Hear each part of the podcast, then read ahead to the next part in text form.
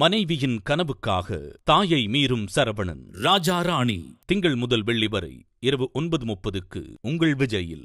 எங்க பார்த்தாலும் விக்ரம் படத்தை பத்தின பேச்சுகள் தான் வந்து போயிட்டு இருக்கு. ஏன்னா நேத்து கிராண்டா ஆடியோ லான்ச் வந்து நடந்தது, கூடவே வந்து ட்ரைலர் லான்ச்சும் வந்து இருந்தது. அது மட்டும் இல்லாம பல விஷயங்கள், பல சுவாரஸ்யமான விஷயங்கள் வந்து தொடர்ந்து நடந்துட்டே இருக்கு. அண்ட் விக்ரம் படத்தோட ப்ரொமோஷன்ஸும் வேற லெவல்ல வந்து போயிட்டு இருக்கு. இதனால படத்துக்கு ஒரு மிகப்பெரிய ஹைப் வந்து கிடைச்சிட்டு இருக்கு அப்படின்னே வந்து சொல்லலாம். இந்த நிலையில வந்து பாத்தீங்கன்னா ஒரு சில விஷயங்கள், அதாவது வந்து பாத்தீங்கன்னா லோகேஷ் கனகராஜ் அவர்களும் அண்ட் உலகநாயகன் கமல் ஹாசன் அவர்களும் விக்ரம் படத்துல எப்படி ஒர்க் பண்ணாங்க அண்ட் எவ்வளவு நாள் போச்சு அப்படின்ற விஷயத்தை தான் இப்ப நான் வந்து ஷேர் பண்ண போறேன். அதாவது லோகேஷ் கனகராஜ் அவர்கள் இது வரைக்கும் எடுத்த படங்களை விட விக்ரம் படத்துக்கு தான் அவர் அதிகமா வந்து ஒர்க் பண்ணியிருக்காரு. அதாவது அந்த ஷூட்டிங் டேஸ்னு ஒன்று இருக்கு இல்லையா, ஸோ அது கிட்டத்தட்ட 165 நாளுக்கு மேல வந்து பாத்தீங்கன்னா ஒர்க் பண்ணியிருக்காங்க. அது மட்டும் இல்லாம இந்த 165 நாள் வந்து ஷூட்டிங் மட்டுமா அப்படின்னு கேட்டீங்கன்னா இல்லைங்க, ஷூட்டிங்கை தாண்டி பேட்ச் ஒர்க்கும் வந்து பாத்தீங்கன்னா நிறைய பண்ணியிருக்காங்க படத்துக்காக. அண்ட் பேட்ச் ஒர்க் பொறுத்த வரைக்கும் வந்து பாத்தீங்கன்னா சில சின்ன சீன்ஸ் வந்து பாத்தீங்கன்னா அப்பப்போ வந்து பேட்ச் ஒர்க்காக வந்து ஷூட் பண்ணுவாங்க.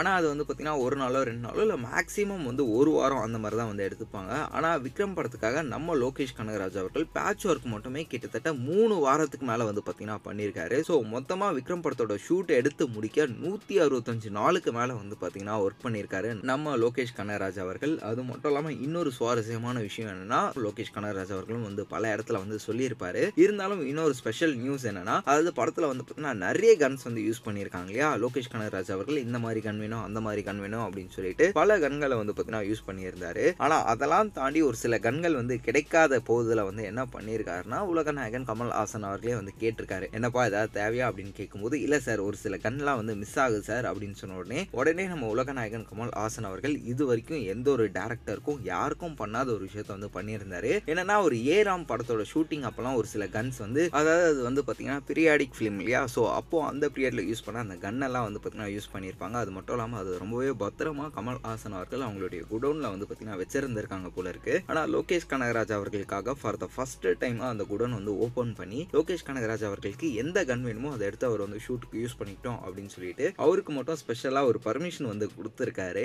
அண்ட் இந்த ஒரு விஷயமும் வந்து பாத்தீங்கன்னா பயங்கரமா வந்து பரவப்பட்டது அப்படின்னு சொல்லிட்டு கண்டிப்பா எல்லாருக்குமே வந்து தெரிஞ்சிருக்கும். ஸோ இந்த அளவுக்கு ரொம்பவே ஸ்பெஷலா தான் விக்ரம் படம் வந்து ரெடி ஆயிருக்கு அப்படின்னு சொல்லணும். ஸோ வீடியோ பார்த்துட்டு இருக்க மக்களே, நீங்க விக்ரம் படத்தோட ட்ரைலர் பார்த்துட்டீங்களா? படம் எப்படி இருக்கும் அண்ட் படத்துக்காக நீங்க எந்த அளவுக்கு வெயிட் பண்ணிட்டு இருக்கீங்க அப்படின்றத கமெண்ட் பாக்ஸ்லயும் கூட மறக்காம ஷேர் பண்ணிக்கோங்க. சோ எழுதும்போது எஸ்கே சார் மைண்ட்ல வச்சாங்க. ஆமாம், இந்த கேரக்டரைசேஷனே ஒரு மாதிரி ஃபன்னான ஒருத்தன், அவன் இருந்தாலே ஜாலியா அப்படி இருக்கிற ஒரு ஆள் தான்.